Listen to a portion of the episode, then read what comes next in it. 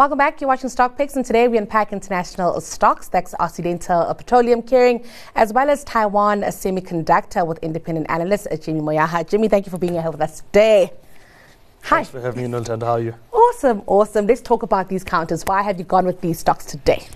It's quite interesting. So the, the investment landscape at the moment is riddled with a lot of macro developments, mm-hmm. right? So there's the, the Russia Ukraine war, there's the BRICS summit, there's um, Saudi Arabia saying they're going to maintain oil prices at certain levels, there's uh, gas pipelines that were originally supposed to run into Europe from Africa that now no longer do mm. because of what's happening in, in Niger. So there's a lot of macro factors at play, and it's always difficult at this time to pick out certain things. And it seems like everything's coming through at once, right? So we not only came out of a pandemic, we went into high uh, interest rate and inflationary levels. Now there's a, a, myriad of new things that we're having to contend with, and it just looks like there's a lot going on, you know. And it it speaks to something around the company. So the companies that you then pick out from an investment point of view, more often than not, and what we're seeing now is your companies are not bad companies. So you're not picking a company that can't perform. Mm. You have to now navigate uh, a good company that can perform in a difficult environment.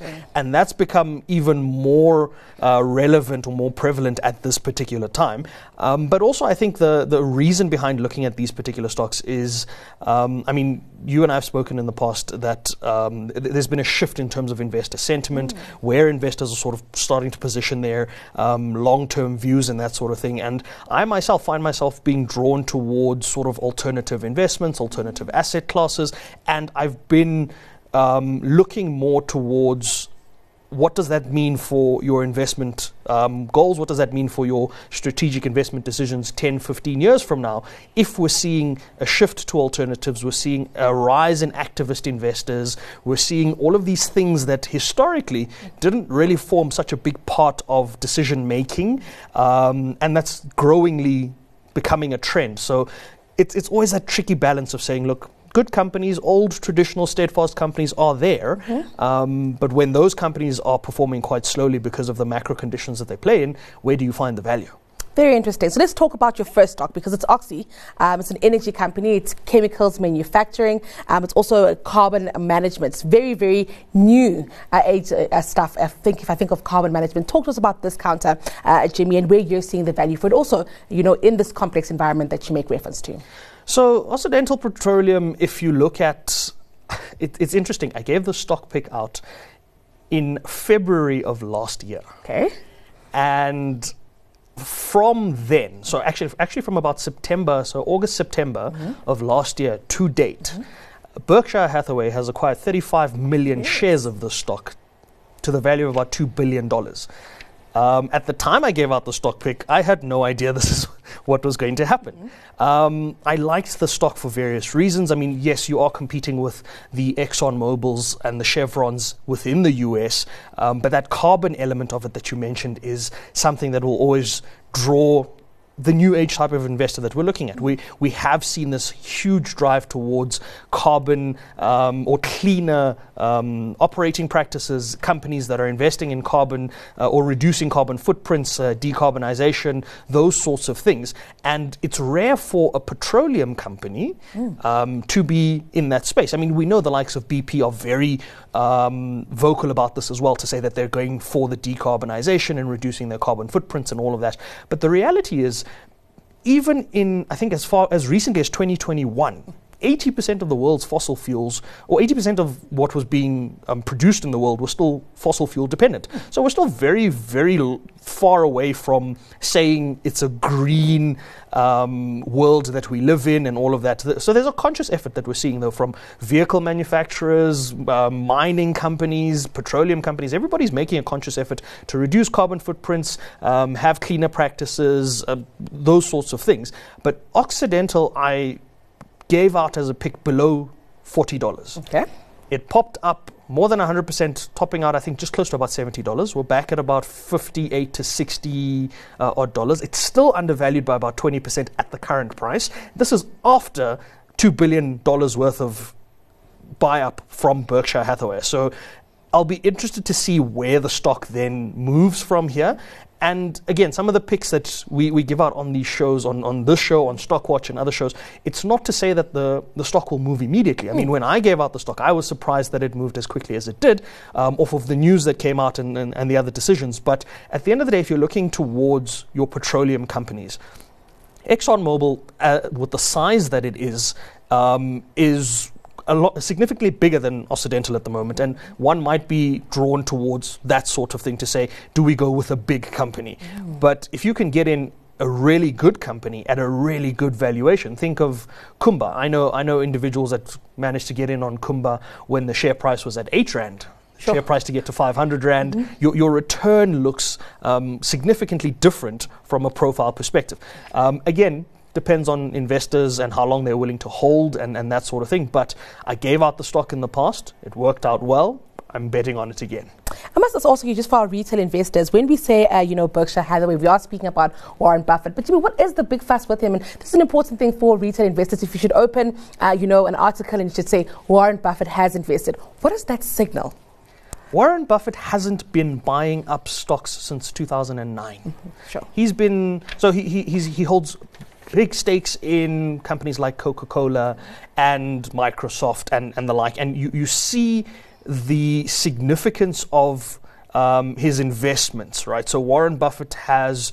Um, in the past, developed an index or a, a, performance metric that measures when a stock starts to become overvalued, and people have used that in terms of trading stocks. Um, as an investor, he's one of the most seasoned long term investors in the world and in modern times. And his principle is quite simple is to hold for an exceptionally long time.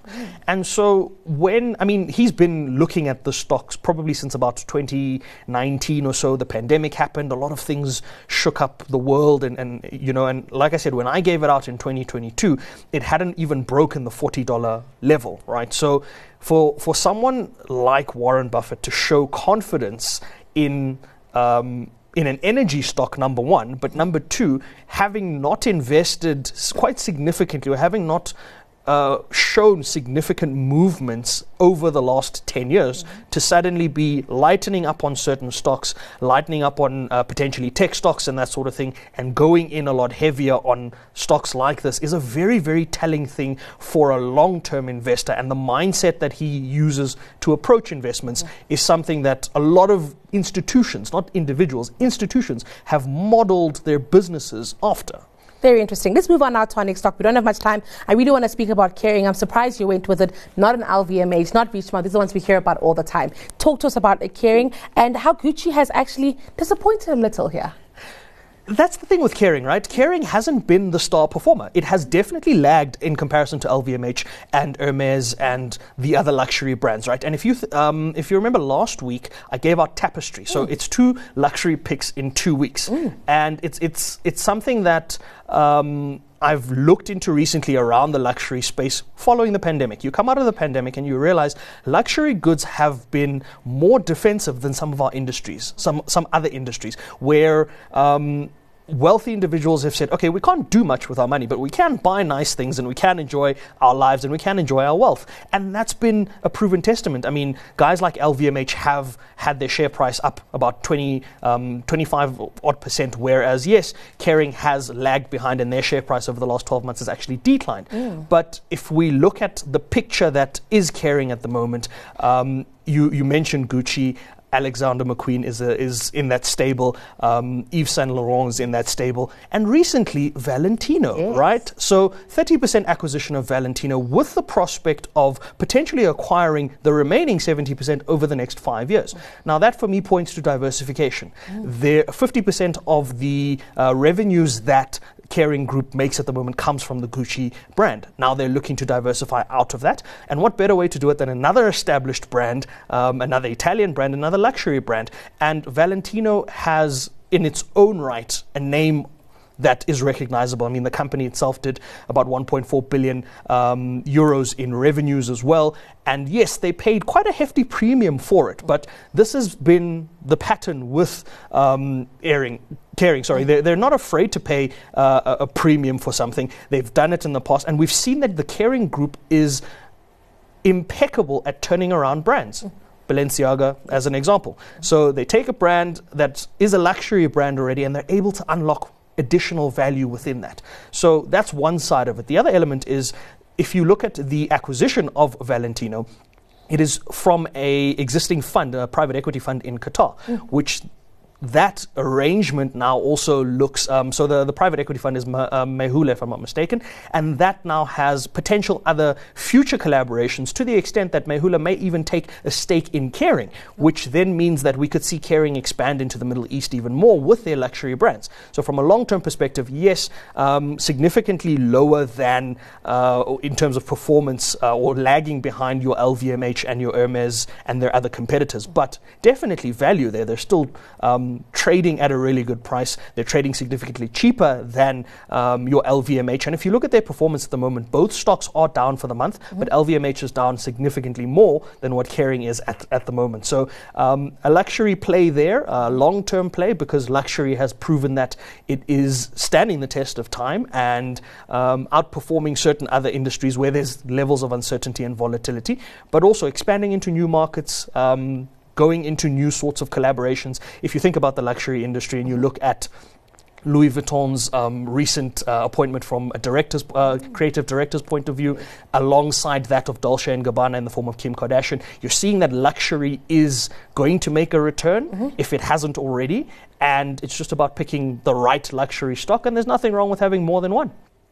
All right, Jimmy. So your third uh, counter is Taiwan Semiconductor. Talk to us about this counter the semiconductor space has been quite interesting, right? So it's been under pressure at the moment from since COVID. We saw supply chain disruptions have a massive impact on that um, sort of area. But if you look at where we're going, the semiconductors in vehicles and other um, technological advancements, regardless of whether we develop through AI, whether we develop through um, new, um, new electronic vehicles and that sort of thing. Semiconductors are going to be an increasing part of our world going forward. If you think about an internal combustion engine at the moment, um, those require semiconductor, semiconductor chips for certain automations and that sort of thing.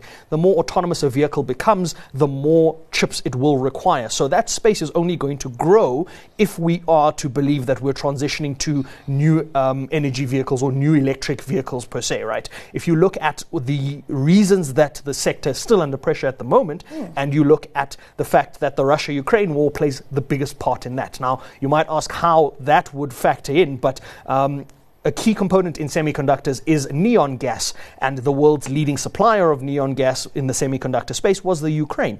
Um, another key component is palladium. 25% of the world's palladium comes from Russia. So that war has a bigger impact than what we see on the semiconductor space in the interim uh, at the moment. Now, looking forward towards whether you go Qualcomm um, or on semiconductor or some other com- uh, companies in the semiconductor space, you have to then look at whether you want to go with a tried and tested, a stable company a Taiwan Semiconductor is one of the most reliable companies in the space.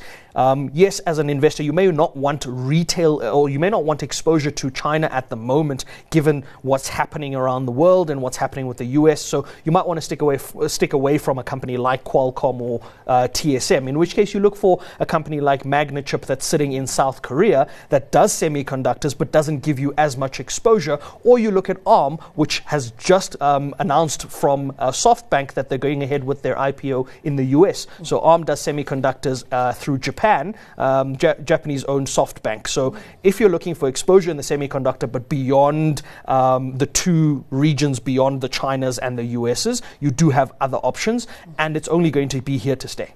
Very interesting. Now, if we are a retail investor sitting at home uh, with some money to spare, Jimmy, we've spoken about uh, three counters to, uh, today. What order would you buy uh, these counters in?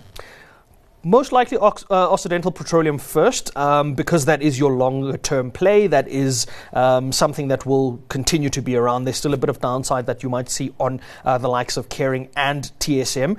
Um, and the, in the case of TSM, you might want to go for a much more affordable alternative like the Magnas that I mentioned uh, previously. So uh, Occidental first, Kering second, because luxury is going to be um, stronger than uh, your, your, your semiconductor space that's still got volatility at the moment and then uh, TSM third.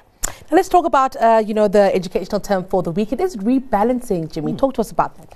So at the top of the show, I mean, I mentioned that there were trends that were changing. We saw that investor sentiment and investor uh, mindsets were shifting, and rebalancing is pretty much something that happens in the portfolio or asset management space quite often, right? So um, rebalancing can happen uh, at a, a number of times for a number of reasons, but effectively, what it is is looking at a portfolio and realigning the portfolio to um, to go back towards its original goals and original objectives. So when you buy, when you um, create a portfolio, when an investment company builds a portfolio, they will uh, build a certain mix, an optimal mix, where they'll say we'll want 50% exposure to equities, for example, 50% exposure to bonds, for example. And what you see is in a time like this, where you've come out of a pandemic, um, so equities might perform differently to bonds. They might have different risk parameters. They might have increased in valuations. So there's a whole myriad of reasons that can result in a portfolio not looking the way you used to have it look, right? And that's where the term rebalancing comes in. It also is very close to a term called um, repositioning. Now, that might happen more on a short term basis, whereas rebalancing might be looking at a more longer term view. It could happen the other way around as well. But in a nutshell, when you rebalance your portfolio, you are just strategically readjusting what assets you're invested in mm-hmm. to ensure that you're still on your optimum investment trajectory. Mm-hmm. Now, when do you do that?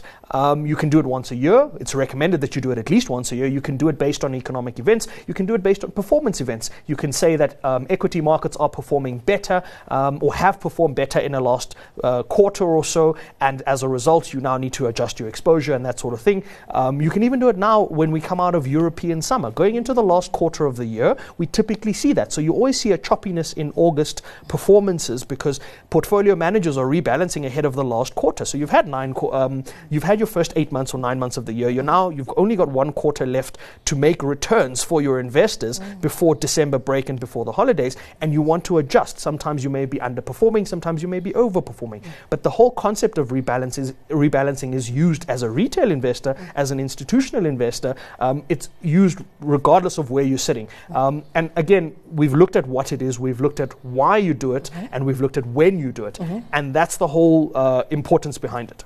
Wonderful, Jimmy. Uh, thank you so much for being with us today. An absolute pleasure having you in studio. That was independent analyst Jimmy Moyaha with your Tuesday edition of Stock Picks.